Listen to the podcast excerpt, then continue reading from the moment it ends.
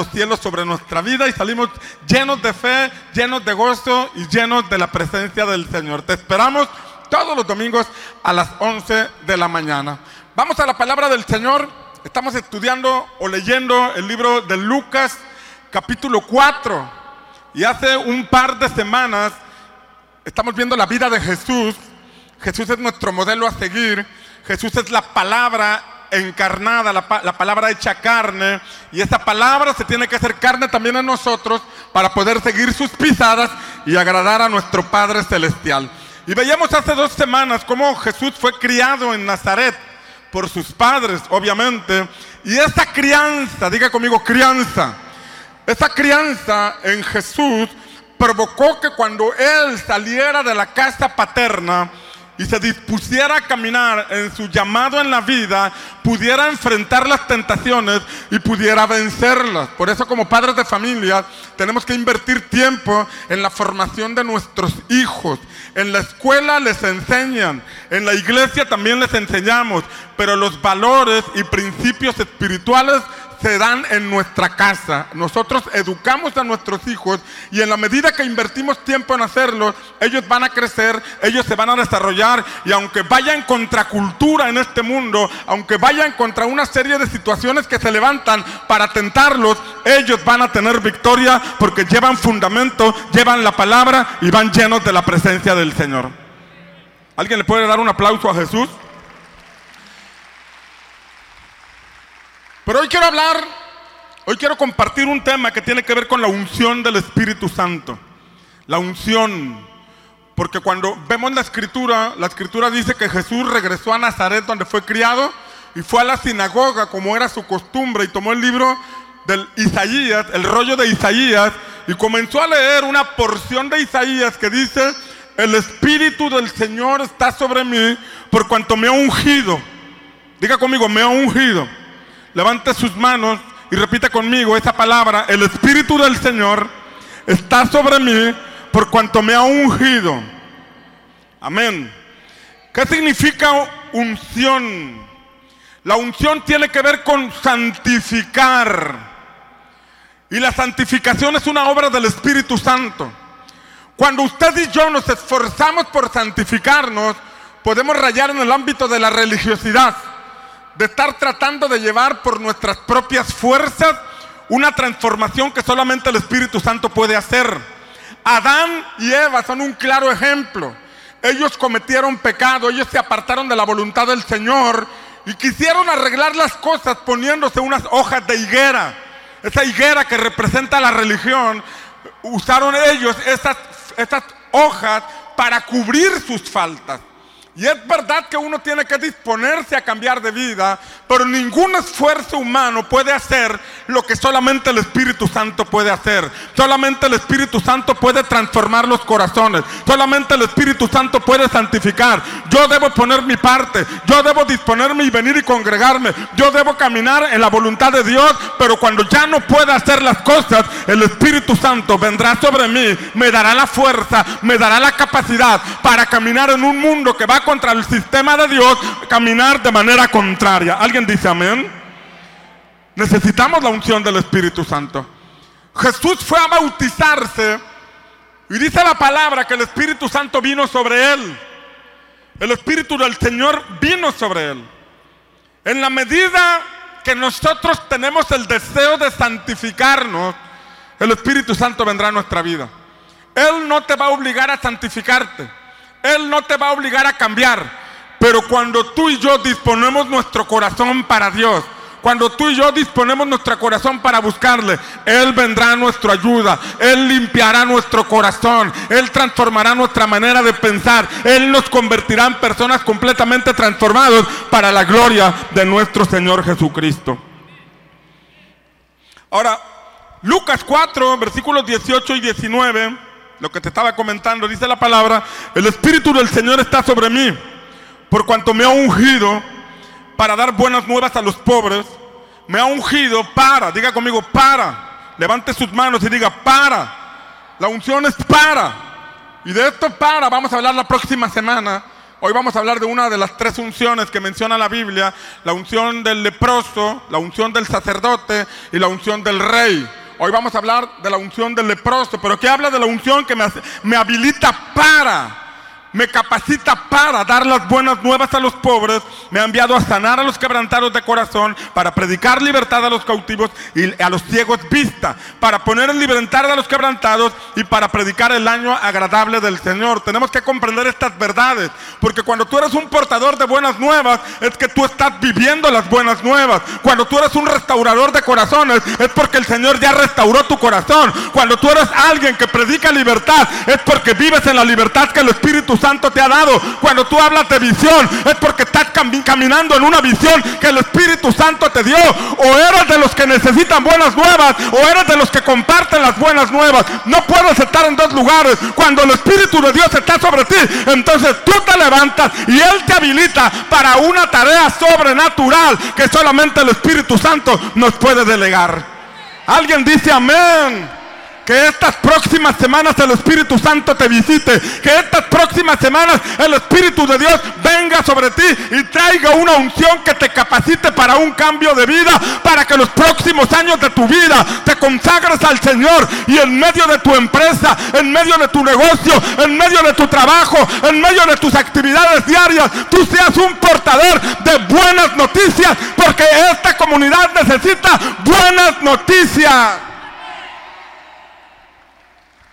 Amén. ¿Qué significa ser ungido por el Espíritu Santo? En el antiguo pacto se realizaban actos proféticos usando la figura de ungir con aceite. Cuando el Señor consagraba a alguien para sí, ungir con aceite. O sea, venía el siervo de Dios, traía un cuerno o traía un, una redoma, un recipiente con aceite, y lo vaciaba sobre la cabeza. De ahí viene la unción. En el antiguo pacto era una figura de lo que hace el Espíritu Santo. Hoy no necesitamos usar aceite, porque el aceite es una figura, a menos que el Espíritu Santo nos lleve a hacer un acto profético. Pero no es la doctrina del aceite, es la enseñanza o la revelación del Espíritu Santo. Podemos tener la información del aceite y andar moviéndonos con aceite, o nos puede llegar la revelación de que no es el aceite, sino que es el Espíritu Santo. Que me puede caer aceite las veces que sea, pero eso no me cambia. Pero cuando viene la unción del Espíritu Santo, algo se provoca dentro de nosotros. Hay una transformación, hay un sello que se nos pone donde se dice: soy propiedad de Dios, porque la unción viene a santificar, y santificar significa apartado para Dios. Estoy en un mundo, pero no soy de este mundo. Voy a un trabajo de donde hay un ambiente pésimo, pero ahí donde estoy soy una persona diferente, porque estoy dando evidencia de que le pertenezco al Señor. Hay una marca en mi vida, hay una marca en mi corazón, que donde quiera que está, la gente lo puede ver. ¿Alguien lo cree? Es la unción del Espíritu Santo, es la presencia del Espíritu de Dios en nosotros. Y la unción, el término unción, aparece por primera vez en el libro de Éxodo. Éxodo veintiocho, versículos cuarenta y cuarenta y uno, Dios le dice a Moisés: y para los hijos de Aarón harás túnicas. Aarón era el sacerdote, o Aarón iba a ser consagrado como sacerdote. Para los hijos de Aarón harás túnicas, también les harás cintos, y les formarás tiaras para gloria y hermosura, y con ellos vestirás a Aarón tu hermano. Vas a hacer una ropa especial y se la vas a poner a tu, a tu hermano Aarón y a sus hijos, y los ungirás. Ahí está la, la instrucción de la unción. En aquel entonces con aceite, hoy con el Espíritu Santo. Los ungirás, y dice ahí, y los consagrarás y santificarás para que sean mis sacerdotes. Claramente dice ahí que al ungirlos, los iba a consagrar y los iba a santificar para que fueran sacerdotes del Señor. Y la palabra, cuando usted y yo leemos la Escritura, nos muestra que ungían la ropa y ungían al sacerdote. Literalmente, la túnica, el efod, eh, la, la, el manto, hasta los calzoncillos eran santificados. De manera que cuando iba a la playa, la tanga que traía decía: santidad al Señor, ¿verdad? Porque estaba consagrado, consagrado para el Señor.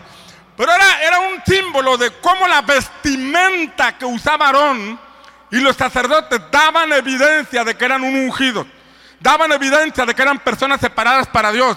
Nadie podía traer esa vestimenta, solamente los sacerdotes, donde daban evidencia en medio de un pueblo, en medio de una nación, que había personas consagradas para Dios.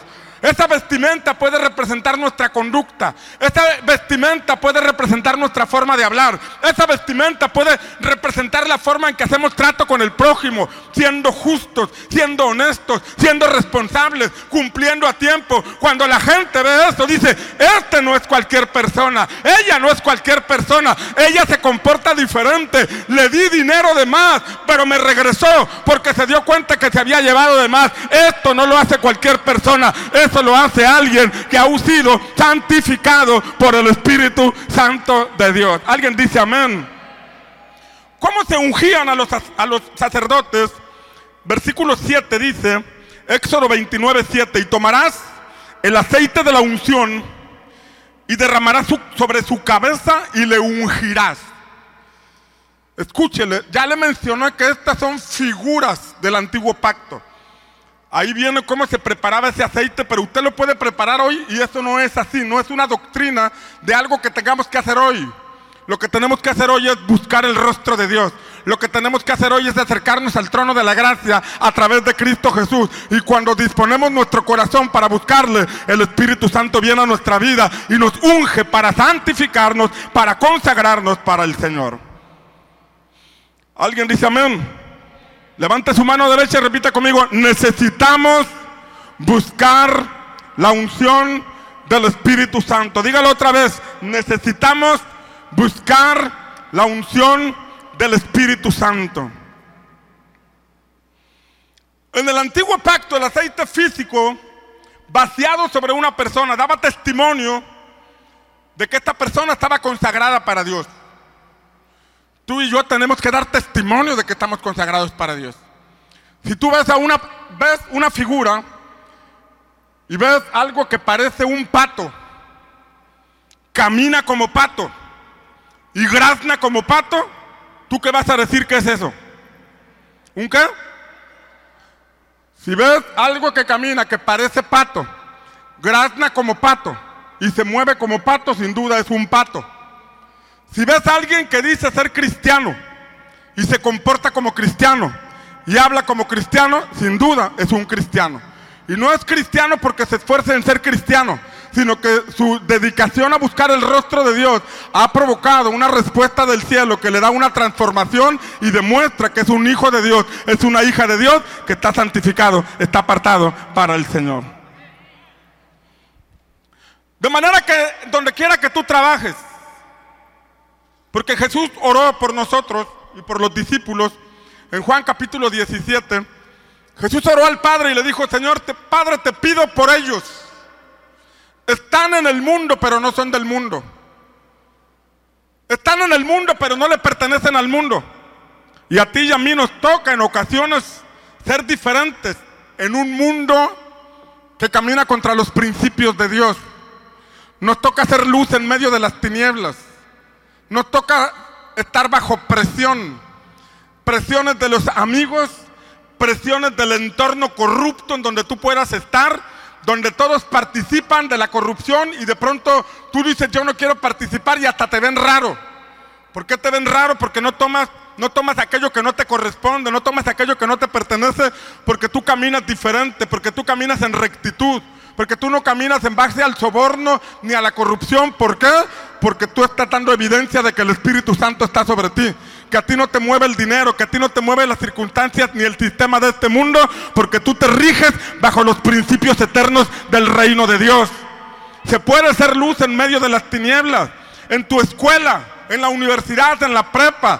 Todos los jóvenes pueden ir contracorriente y a ti te pueden decir que eres el pastorcito o la pastorcita. No te preocupes que te digan eso. Te están profetizando, te están reconociendo como un siervo de Dios, como una sierva de Dios. Yo me acuerdo cuando recién me convertí, no había jóvenes en la iglesia, y los únicos tres jóvenes que habían, uno de ellos era Florecita, y nada más me veían y se iban corriendo.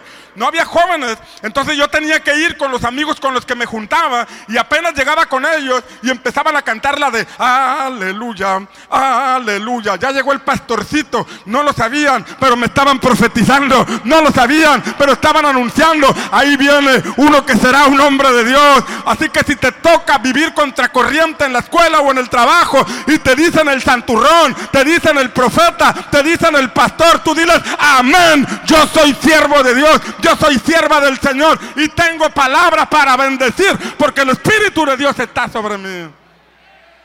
¿Alguien lo cree? Entonces, cuando el Espíritu Santo está en nuestra vida, Él nos transforma. Necesitamos conocer la palabra, pero el único que nos puede dar la capacidad de cumplir la palabra es el Espíritu Santo. Usted y yo nos podemos esforzar.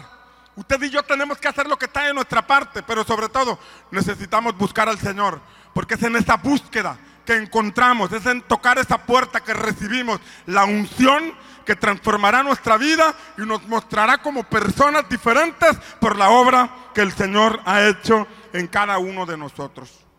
En el antiguo pacto vemos tres tipos de unciones. Número uno, la unción del leproso. Número dos, la unción que se hacía al sacerdote. Y número tres, la unción que se hacía a los que tenían un llamado a ser reyes. Y representan, en el nuevo pacto, representan las tres posiciones en nuestra relación con el Señor. Necesitamos la unción del leproso cuando todavía no tenemos a Cristo. La lepra representa pecado, y es cuando el Espíritu Santo está con nosotros. Diga conmigo: con nosotros.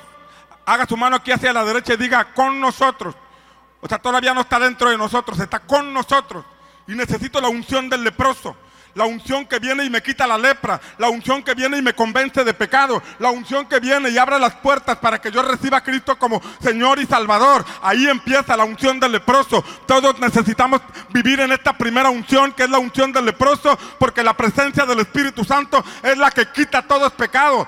Nuestras mejores obras, dice la palabra, no nos pueden santificar. Usted puede hacer muchas buenas obras, pero esas buenas obras no le pueden comprar el cielo. La única buena obra que le puede comprar del cielo es la obra que Cristo hizo en la cruz del Calvario, y si usted se apropia de esa obra, se le revela que es por la sangre de Cristo, se le revela que es por la muerte de Cristo. Entonces el Espíritu de Dios vendrá sobre usted, lo santificará y le dará una entrada al cielo gracias a la obra de Cristo Jesús nuestro Señor. ¿Alguien de aquí tiene ese boleto al cielo? ¿Alguien de aquí tiene a Cristo en su corazón? Si tú tienes a Cristo en tu corazón, tú ya tienes ganada la vida eterna por medio de nuestra fe en el Señor. Esa es la unción del leproso. Pero la unción del sacerdote representa cuando el Espíritu Santo está en nosotros. Una cosa es que esté con nosotros, convenciéndote de que dejes esos, esas actitudes, convenciéndote de que dejes esos comportamientos. Pero cuando permites que el Espíritu Santo te convenza y abres tu corazón, entonces ya está en ti. Jesús dijo: el Espíritu Santo estará con vosotros, pero también estará en nosotros. Diga conmigo: con nosotros. Ponga su mano aquí a la derecha y diga: con nosotros y en nosotros. Otra vez: con nosotros y en nosotros. Y cuando está en nosotros es cuando empieza a hacer la obra transformadora. Es cuando nos despierta al servicio, porque a través del servicio honramos a Dios. A través del servicio el Señor nos va transformando, nos va haciendo humildes, nos va llevando a ayudar al prójimo, empieza a transformarnos, nos empieza a abrir los oídos espirituales para poder escucharle y ser dirigidos por Él. Porque la tercera parte es cuando la palabra dice que el Espíritu Santo está sobre nosotros. Y cuando está sobre nosotros, diga conmigo: cuando está sobre nosotros, ponga su mano aquí arriba. Cuando está sobre nosotros es para dirigirnos, para dirigirnos. Y es cuando viene la unción del Rey, para establecer el reino, para hacer la voluntad de Dios, para traer el reino de Dios a la tierra, a nuestra casa, a nuestra comunidad. Pero Dios no puede llevarnos a esa dinámica de la unción del reino si todavía están luchando con nosotros para que dejemos estos comportamientos. Dios no puede llevarnos a esa unción de reino si todavía está luchando con nosotros para que cambiemos esas conductas. Cuando reconocemos nuestra condición, reconocemos nuestros pecados, entonces viene el Señor y nos da la primera unción. Cuando nos disponemos a servir y caminamos en humildad y desarrollamos nuestros oídos espirituales, viene la unción del, del sacerdote.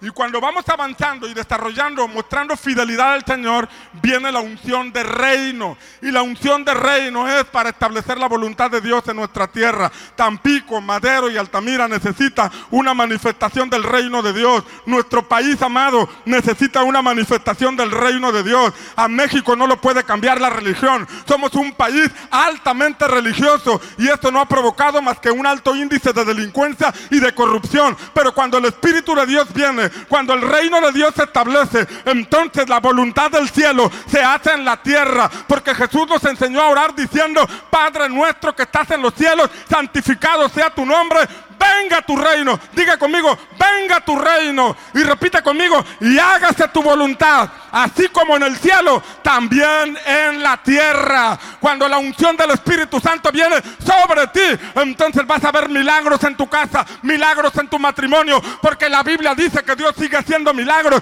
porque la Biblia dice que el brazo de Jehová no se ha acortado. Por más difícil que esté el problema, por más complicada que esté la situación, cuando tú buscas la unción del reino, entonces la voluntad del cielo se hace en tu vida. Vamos, denle un aplauso fuerte a Jesús. Pero vamos a ver la primera, y es la unción del leproso. Es la primera. En el antiguo pacto vemos que cuando a alguien le aparecían manchas extrañas, manchas como de lepra, debían venir con el sacerdote para que los examinara. Y escuche, la lepra era una enfermedad que provocaba muerte, como el pecado. El pecado provoca muerte. Muerte a tu vida personal, a tu vida espiritual, muerte a tu matrimonio, muerte a tus proyectos, muerte a todo. Porque separados de Dios nada podremos hacer. Hay gente que piensa que por tener dinero o recursos materiales está bien con Dios. Pero el hecho de que tenga recursos materiales no, no significa que nuestra vida esté bien con Dios. Y no estoy diciendo que tener recursos materiales sea malo. Creemos en el desarrollo, creemos en la prosperidad, pero eso no es suficiente. Creemos también en la santificación de nuestra vida, consagrarnos para Dios. ¿Alguien está aquí conmigo? Necesitamos comprender esta verdad. Todos necesitamos a Dios, todos. Todos, dice la palabra que todos hemos pecado, diga conmigo todos. Levante su mano y diga: todos hemos pecado. Así dice la palabra. Todos hemos pecado y todos necesitamos ser redimidos, ser restaurados en nuestra relación con Dios.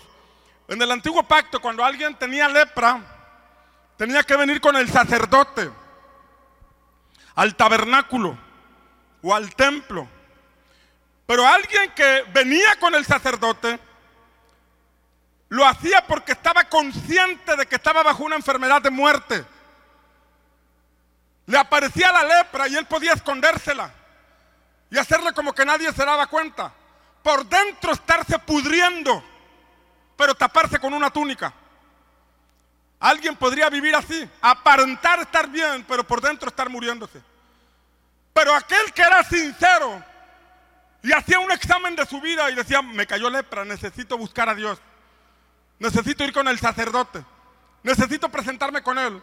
Entonces, esta persona venía y exponía su condición delante del sacerdote. Tengo unas manchas extrañas en el estómago, en la pompa o en la espalda. Tengo unas manchas extrañas y el sacerdote tenía que examinarlo. Si aquella persona era orgullosa y altiva, no vendría. Eh, eh, preferiría exponer su matrimonio y su familia. Porque el estar lleno de lepra iba a contaminar a su, a su cónyuge y a sus hijos. Y habría quien, por un acto de soberbia o de orgullo, de no reconocer su situación, no iría con el sacerdote. Se quedaría ahí llevando a su familia a la muerte. Pero había algunos que al estar en esa condición reconocían su situación. Estoy en peligro de muerte, me cayó lepra. Necesito ir con el sacerdote. Necesito seguir lo que dice la palabra de Dios. Necesito acercarme a Dios y exponerse. a que el sacerdote lo examinara. Y cuando venían con el sacerdote, la escritura dice que después de examinarlo, lo encerraría siete días. Diga conmigo, encerrar los siete días. Levante su mano acá arriba y diga, encerrar los siete días. Ahora, ojo, venía el leproso y el, y el sacerdote lo veía, le levantaba el, el brazo, lo examinaba donde estaba la mancha y le decía, mira, métete a un encierro de siete días. ¿Cómo crees que estaría esta persona ahí esos siete días aislado? Ese día, esos siete días reflexionando. Después de esos siete días, este hombre tendría que salir para que lo examinaran nuevamente. Pero esos siete días que estaba en encierro, yo creo, si fuera mi condición, yo ahí estaría, Señor, ayúdame. Señor, reconozco que te fallé. Señor, reconozco que tengo una situación difícil. Y alguien en esa condición comenzaría a valorar la vida. Comenzaría a valorar la familia. Comenzaría a valorar el matrimonio, comenzaría a valorar los amigos, comenzaría a valorar las oportunidades que desaprovechó. Ese tiempo de siete días era como para una reflexión. Mira, aparentemente estás en peligro de muerte por la lepra, pero estos siete días de encierro tenían el objetivo de que en este tiempo estés buscando el rostro de Dios, de que en este tiempo hagas un examen de tu vida, de que este tiempo empieces a examinar tu relación con Dios. Tal vez has estado apartado, tal vez has estado indiferente, tal vez has sido parte del pueblo, parte de la iglesia, pero en realidad la palabra no se ha avivado en tu vida, la palabra no se ha encarnado en ti. Y este tiempo llevaría a reflexionar a la persona en muchas cosas. Y cualquiera que examinara correctamente su vida, le pediría a Dios un chance. Señor, dame chance. Ahora valoro la vida, ahora valoro el matrimonio, ahora valoro mis hijos, ahora valoro todo aquello que antes no valoraba. A todos en algún momento nos cae el veinte. O bueno, a todos en algún momento se nos presenta la oportunidad de que nos caiga el veinte. Porque de pronto cuando estamos tocando fondo, cuando estamos viviendo alguna situación que se nos está escapando de las manos, hacemos un examen de nuestra vida. Reflexionamos cómo han sido nuestros pasos. Y empezamos a examinar nuestra comunión con Dios, nuestra relación con Dios. Y algunos de nosotros se nos abren los ojos, algunos de nosotros somos llevados a buscar el rostro de Dios. ¿Alguien dice amén? Recibimos un chance. Después de esos siete días, el leproso venía con el sacerdote nuevamente. Y después de verlo, si el sacerdote veía que la lepra se pronunciaba, le decía, ¿sabes qué? Esto es lepra. Ya vete al leprosario. Si en estos siete días tú no recapacitaste, si en estos siete días, si en este proceso tú no te humillaste delante de Dios, la lepra continuó. Y estás poniendo en riesgo tu matrimonio, tu familia y todos los que están cerca de ti. ¿Sabes qué? Es lepra, vete al leprosario. No valoraste este tiempo de reflexión. No examinaste tu vida, ni tus, ni tus pasos, ni tus conductas. Hubo como un chance, pero no lo aprovechaste. Pero si la persona, cuando venía de este primer proceso de siete días, aparentemente la lepra ya no caminaba o ya no se ponía más profunda, entonces el sacerdote lo, lo volvía a encerrar siete días, segundo encierro de siete días. Y después de esos siete días lo volvía a examinar. Y si la lepra había desaparecido, es que esta persona había encontrado el favor de Dios. Porque la Biblia dice que Dios es rico en misericordia. La Biblia dice en Efesios capítulo dos que estábamos muertos en delitos y pecados. Así dice la palabra. Estábamos llenos de lepra. Pero Dios, que es rico en misericordia. Repita conmigo. Dios es rico en misericordia. Levante su mano y repita conmigo. Dios es rico en misericordia. Por su gran amor que nos, con el que nos amó. Nos rescató del pozo en que estábamos. Y nos ha perdonado nuestros pecados. Y nos ha dado nueva vida en Cristo Jesús. Antes teníamos lepra, pero hoy tenemos vida en Cristo. Antes estábamos condenados a la muerte, pero ahora tenemos vida eterna en Cristo Jesús.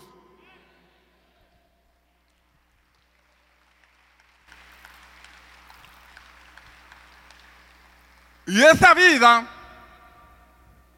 es la que el Señor nos da. Jesús dijo, yo he venido para que tengan vida y la tengan en abundancia. Pero presta atención a ese tiempo de encierro, ese tiempo de siete días. Es como parte de la manifestación de la misericordia de Dios. Te cayó lepra, pero en estos siete días es como un proceso. No necesariamente es una semana literal, porque es una figura, pero es un tiempo de gracia, un tiempo de gracia donde descubrimos que hay cosas que no están bien y Dios nos da un periodo de gracia. ¡Ey, despierta! ¡Ey, recapacita! ¡Ey, valora la vida, valora el matrimonio, valora la familia, valora la oportunidad que se te está dando! Ese tiempo de gracia en el que tenemos que, tenemos que meditar, buscar, tener un acercamiento con el Señor, ir a la iglesia, congregarnos, buscar la palabra, buscar la llenura del Espíritu Santo para que venga el despertar. Esos siete días pueden representar un despertar. Diga conmigo, despertar. Cuando la persona se da cuenta de su condición, pasa ese periodo de siete días y es como un despertar. Ese despertar que nos lleva a buscar a Dios. Yo tuve un despertar en el mes de julio de mil novecientos noventa y cinco. Un despertar donde reconocí la necesidad que tenía de Dios. Aunque yo iba a la iglesia, aunque era hijo de pastores, yo desperté en julio del noventa y cinco y en octubre del noventa y cinco... tuve mi nuevo nacimiento por obra del Espíritu Santo. Pero todo comenzó con un despertar. Cuando empecé a reflexionar, algo no está bien en mi vida. Algo me falta. Algo no está caminando bien. Algo no es correcto. Yo me ponía a debatir con mis amigos en, en plena borrachera. Hablábamos de Biblia y como yo había leído la Biblia, sabía mucha Biblia, pero no conocía al autor de la Biblia. No conocía al, al Espíritu Santo. Y como yo leía la Biblia y mis amigos no habían leído la Biblia, pues les ponía un baile, digamos, porque era un religioso que conocía de palabra, pero no conocía al autor de la palabra. Pero hubo un despertar que me llevó a reflexionar. Y a todos nos llega ese despertar, a todos nos llega ese sacudimiento, a todos nos llega de pronto esa noticia o esa situación que nos lleva a despertar. ¿Cómo estoy en mi relación con Dios? Ya no puedo seguir caminando así. Tengo que buscar al Señor. Y cuando viene ese despertar, es el inicio de nuestros pasos. Se empiezan a dirigir hacia el sacerdote, como dice en el antiguo pacto. Empezamos a acercarnos a la iglesia, empezamos a buscar el rostro de Dios, pero aún ahí todavía no llega la unción del leproso. Es cuando apenas estamos reflexionando. Fuimos metidos al encierro de siete días, estamos reflexionando, pero todavía no llega la unción. Todavía no llega la unción. Yo recuerdo que cuando empezaba a ir a la iglesia y andaba sin Cristo, en ocasiones la palabra me llegaba. Y tengo aquí una figura bien, bien clarita, que una ocasión hasta cerré mis ojos y salieron unas lágrimas, porque la palabra me estaba llegando. Pero al mismo tiempo que cerré mis ojos y salió la lágrima, apareció en mi mente una caguama, una cerveza, apareció un antro y me resistí. Había un tiempo de reflexión donde la palabra me estaba llegando, pero yo me resistía. Había un punto donde Dios ya me estaba trayendo, me estaba metiendo ese proceso de siete días para que reflexionara, pero el mundo me jalaba. Las cosas del mundo me seducían y yo decidía seguir en el mundo. Yo decidía seguir buscando al Señor hasta que la lepra se fue pronunciando, hasta que la lepra espiritual se fue acentuando y no me quedó de otra más que venir y buscar el rostro de Dios. Vino el despertar y empecé a buscar. Tres meses, tres meses, tres meses. Y ahí eran siete días, conmigo fueron tres meses, tres meses buscando a Dios. Hasta que un día el Señor se manifestó a mi vida. Bendito sea el Señor. Pero ¿qué seguía después? Que el leproso era considerado limpio. Cuando después de un periodo el leproso venía, o el que tenía amenaza de lepra, venía con el sacerdote, y el sacerdote lo revisaba y veía que ya no tenía lepra. O sea que se había manifestado la bendición de Dios, el favor de Dios, la misericordia de Dios. Entonces dice Levítico catorce cuatro. Levítico catorce cuatro dice que el sacerdote mandará que se tomen para él, para el que ha de ser purificado, dos avecillas limpias, palo de cedro, grano, grana e hisopo. Son figuras. No va a ir usted corriendo a buscar dos pajarillos y hacer esto, porque son figuras. Por ejemplo, dice la palabra que traían estas dos avecillas, avecillas limpias, y mataban una avecilla y a la otra la dejaban libre. Moría una por otra.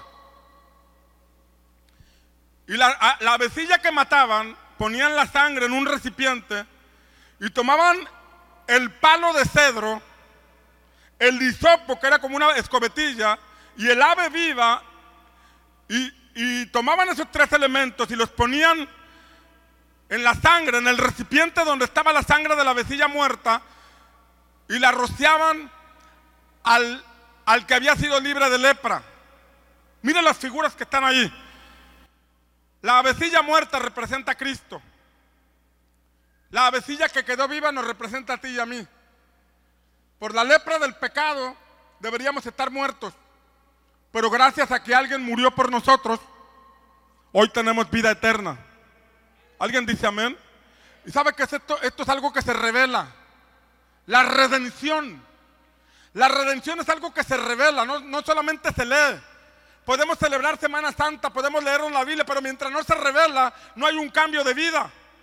La Biblia nos enseña de un hombre llamado Job, un hombre que vivió mucho tiempo antes de Jesús, mucho tiempo antes de que Cristo muriera en la cruz. Pero cuando lo perdió todo, él dijo: yo sé que mi Redentor vive y aún del polvo me levantará. ¿Cómo es que este hombre, mucho tiempo antes de que Jesús naciera, pudo ver que había un Redentor llamado Jesucristo? Y si el Redentor se levantó del polvo, dijo: él también me levantará a mí. Si Job lo pudo ver mucho tiempo antes de que Jesús naciera, tú y yo lo podemos ver hoy. El Señor nos puede revelar que hay un Redentor, alguien que nos redimió, alguien que pagó por nosotros y nos ha dado libertad. ¿Alguien dice amén? El palo de cedro representa la cruz de Cristo. Jesús dijo: si alguno quiere venir en pos de mí, tome su cruz cada día y sígame. Ahí en tu trabajo llevas la cruz de Cristo. Ahí en tu casa llevas la cruz de Cristo. Y no hablo de una cruz que hay que estar colgando, porque esas son figuras. Hablo de literalmente mostrar la vida nueva que Jesús nos ha dado a nosotros en la cruz del Calvario. Antes era un leproso, pero ahora ya no me comporto como leproso. Antes traía lepra a mi matrimonio, pero ahora mi matrimonio es diferente. Antes traía lepra a mi casa con mis palabras y con mis conductas, pero ahora traigo bendición. Ahora soy una persona diferente. Ahora unifico a mis hijos con su padre o con su madre, porque somos una familia diferente gracias a la obra de Cristo Jesús Jesús nuestro Señor. ¿Alguien dice amén? Cristo murió para darnos libertad a nosotros, pero esto no paraba ahí, porque una cosa es que perdone Dios nuestros pecados. Repita conmigo: perdón de pecados. Una cosa es el perdón de pecados, pero otra cosa es la libertad de culpa. Y la culpa es un sentimiento que nos atrapa y nos hace sentir en condenación y nos hace sentir indignos. La culpa nos puede mantener sentados en una silla creyendo que no merecemos nada de parte de Dios por todo lo que hicimos en el pasado. La culpa nos lleva a inhabilitarnos en la vida de fe. Por eso inmediatamente después encontramos en la Escritura que además de matar a la avecilla, traían un cordero. Y claramente dice la Escritura que ese cordero era para el sacrificio por la culpa. Diga conmigo: sacrificio por la culpa. O sea, no solamente perdona nuestros pecados, nos libera de toda culpa. Y esto tiene que ser revelado a nuestra vida, porque no solamente tenemos perdón de pecados. Hay gente que recibe perdón de pecados y experimenta la paz, pero viene cargando culpa. Hay gente que experimenta ese nuevo renacer, pero viene cargando culpa. Y esa culpa lo hace sentirse indigno. Es que yo la regué mucho, maltraté mucho a mi esposa, maltraté a mis hijos, maltraté a todo el mundo. No merezco. Y ese no merezco nos corta las alas de la fe. Y es verdad que ninguno de nosotros merece, pero Dios, que es rico en misericordia, no solamente perdona nuestros pecados, sino que también nos libera de toda culpa. ¿Alguien lo cree? ¿Y por qué tenemos que ser libres de culpa? Porque la palabra habla de un ser espiritual conocido como el acusador. El acusador. ¿Y de qué se encarga el acusador? De recordarnos nuestro pasado. ¿De qué se encarga el acusador? De señalarnos nuestras faltas. ¿De qué se encarga el acusador? De señalarnos cómo estamos mal. La religiosidad es un, es un espíritu que se infiltra para acusar a otros, señalarlos, acusarlos. Jesús dijo que ellos ponían cargas que ni ellos mismos llevaban. Eso es el espíritu de religiosidad, que culpa, que condena. El Espíritu Santo convence de pecado, pero no, no acusa. El Espíritu Santo nos lleva a reflexionar acerca de nuestra vida y nos convence de que estamos mal en un área, pero no nos acusa ni nos condena, nos convence con amor. La palabra dice que con lazos de amor nos atrajo a Él. Diga conmigo, con lazos de amor, porque Dios es rico en misericordia. Con lazos de amor nos atrajo a, nos, a Él. Con lazos de amor nos rescató del pozo en que estábamos. Con lazos de amor y nos cargó en sus brazos y nos trajo a su presencia, porque Él nos ama. Alguien dice amén. Pero esa verdad tiene que ser revelada, porque la Biblia habla de un acusador. ¿Sabes qué hacían con el cordero? Mataban al cordero y entonces el sacerdote tomaba de la sangre del cordero y la ponía en la oreja derecha del que había estado leproso. Y lo ponía en el pulgar derecho del que había estado leproso. Y en el pulgar del pie derecho del que había estado leproso. Eran tres marcas de la sangre. La sangre del cordero en el antiguo pacto es una figura de la sangre de Cristo. Si usted mata un borreguito y lo hace barbacoa, invíteme a la barbacoa. Pero no tome de esa sangre para ponérsela en la oreja, porque solamente son figuras que se revelan en Cristo Jesús. La sangre de Cristo tiene que limpiar nuestros oídos espirituales para no escuchar la voz del acusador. La sangre de Cristo tiene que limpiar nuestros oídos espirituales para no escuchar la voz del enemigo, porque el enemigo siempre va a estar tratando de recordarnos el pasado. Pero te recuerdo y tenlo presente, que cada vez que el enemigo te recuerde tu pasado, tú le vas a recordar su futuro, porque mientras a ti el Señor te perdonó los pecados y te espera una morada celestial, a Él le espera el lago eterno, el lago de fuego eterno que está preparado para el diablo y sus ángeles. Alguien dice amén. El acusador, el acusador viene y te hace sentir condenado. Y bueno, cuando hay trapitos que no has arreglado, tiene justa razón. Pero cuando ya el Señor perdonó nuestros pecados, cuando estamos buscando su rostro, es importante que la sangre de Cristo, el poder de la sangre de Cristo, limpie nuestros oídos espirituales. Mira lo que dice Apocalipsis. Apocalipsis doce diez dice: y oí una gran voz en el cielo que decía: ahora ha venido la salvación y el poder y el reino de nuestro Dios. Diga conmigo: salvación, poder y reino de nuestro Dios. Dígalo otra vez: salvación, poder y reino de Dios. Son las tres unciones que vamos a ver: salvación, poder y reino de Dios, y la potestad de su Cristo, porque el acusador, lea con atención, el acusador de nuestros hermanos ha sido derribado, el cual nos acusaba delante de nuestro Dios día y noche, y ellos le han vencido por la sangre del Cordero. ¿Cómo lo han vencido? Por la sangre del Cordero. ¿Cómo lo han vencido? Esta verdad se le tiene que revelar a su vida, porque cuando se le revela esta verdad, usted ya no camina en culpa, usted ya no camina en condenación, usted ya no camina siendo eh, acusado por el diablo, porque usted ya ha entendido la libertad que el Señor le ha dado, que viene en Romanos capítulo ocho, versículo uno, que dice: ahora pues, se los digo a los de este lado también, ahora pues, se los repito a los que están de aquel lado, ahora pues, dice la palabra, ninguna condenación hay para quienes. ¿Para quiénes? Para los que están en Cristo Jesús, los que no andan conforme a la carne, porque entendieron la señal del palo de cedro, han crucificado su carne, han crucificado su, su manera de vivir, para vivir ahora conforme a la voluntad de nuestro Padre Celestial. Amén. ¿Alguien lo cree? Recibimos perdón. Somos libres de culpa. Pero necesitamos que la unción del Espíritu Santo nos santifique. Míralo de esta forma. Es como una persona que fue tomada por la policía en pleno acto delictivo y lo hacen pagar una condena y se va a la cárcel siete años. Pero el solo hecho de estar en la cárcel no lo cambia.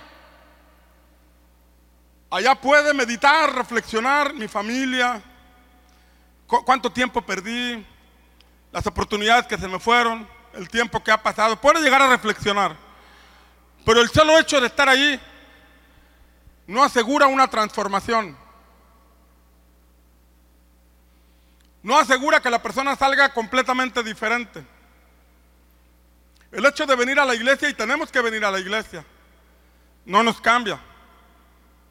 El hecho de leer, conocer y aprender la palabra no nos cambia. Y tenemos que leer, conocer y aprender la palabra. Pero esas cosas no tienen el poder de cambiarnos. Necesitamos la unción del Espíritu Santo. El leproso recibió la oportunidad. Se hizo el sacrificio de las avecillas, se le roció con la sangre, se sacrificó el cordero, se le puso en la oreja, en el, en el dedo y en el pie, pero necesitaba algo más. Necesitaba la unción del Espíritu Santo. Y eso es lo que todos necesitamos. Por eso dice la palabra en Levítico catorce, veintiocho al treinta, que después de estas acciones, de las avecillas, del cordero, Levítico catorce, veintiocho dice: y el sacerdote iba a tomar del aceite, y el sacerdote pondrá del aceite que tiene en su mano sobre la ternilla de la oreja derecha. Ya habían sacrificado una avecilla, la habían rociado, ya le habían puesto sangre, el poder de la sangre en sus oídos espirituales, en su mano. La mano derecha es símbolo de diestra, de autoridad. Los pies, la sangre en el pie es sendas enderezadas. Aquellas que estaban torcidas se enderezan, reciben perdón, redención. Pero venía el aceite, símbolo de la unción del Espíritu Santo. Y, la, y el aceite sobre la ternilla derecha, de la oreja derecha, del que ha de ser purificado. Y sobre el pulgar, levante su pulgar derecho, sobre el pulgar de su mano derecha. La unción. Ese, ese pulgar tiene una huella digital y es tu identidad. Y habla de una unción que se imparte a, a, a ti y a mí, que nos da identidad como hijos de Dios. Eso no lo podemos lograr en nuestro esfuerzo humano, porque Juan capítulo uno, versículo once dice que esto no es voluntad de hombres, esto no es voluntad de personas.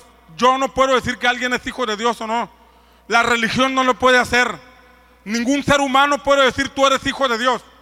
El que transforma a una persona y la convierte en hijo de Dios, dice Juan uno once, es el Espíritu Santo de Dios. Él es el que nos da identidad de hijos, es el que nos hace decir: Abba Padre. Es el que nos lleva a comprender: yo estaba alejado, pero ahora formo parte de la gran familia de Dios. Ahora he sido santificado, he sido comprado. Estaba condenado a muerte, estaba en la cárcel espiritual, estaba en un pozo profundo, pero alguien pagó por mí, me sacó de esa condición. Y no solamente me sacó, me arropó como hijo suyo, y ahora formo parte de la familia de Dios. Levante su mano y diga conmigo: tengo un Padre que me ama, tengo una familia a la que pertenezco. Y repita: tengo identidad como hijo de Dios gracias a la obra del Espíritu Santo. Y el sacerdote pondrá del aceite que tiene en su mano sobre la ternilla de la oreja derecha del que ha de ser purificado. Todavía no estaba purificado. Al ponerle el aceite iba a ser purificado, es santificado, consagrado. Y sobre el pulgar de su mano derecha y sobre el pulgar de su pie derecho, en el lugar de la sangre de la ofrenda por la culpa. Pero algo más, dice el versículo veintinueve: y lo que sobrare del aceite que el sacerdote tiene en su mano, lo pondrá sobre la cabeza del que ha de ser purificado para reconciliarlo delante del Señor. ¿Cómo necesitamos la unción del Espíritu Santo? No solamente nos ayuda a escuchar diferente, no solamente nos da identidad de hijos, no solamente nos hace caminar distinto, sino que al ungir nuestra cabeza también afecta nuestra forma de pensar para bien. Somos transformados por medio de la renovación de nuestro entendimiento, pero la Biblia también dice que somos transformados de gloria en gloria por el mismo Espíritu de Dios. Él es el que nos transforma. ¿Alguien dice amén? Por eso necesitamos la unción del Espíritu Santo. ¿Cuántos de aquí creen que necesitamos la unción del Espíritu Santo? ¿Por qué no te pones de pie ahí en donde estás? Ponte de pie ahí en donde estás. Y voy a hacer un llamado aquí al altar a todos aquellos que digan: yo necesito la unción del Espíritu Santo. Yo necesito la unción del Espíritu de Dios. Yo necesito, yo sé que tengo perdón de pecados. Yo sé que el Señor me libera de culpa. Yo sé que el Señor tiene la palabra para mí. Pero hoy yo necesito ese nivel de transformación en mi vida que solamente el Espíritu Santo me puede dar.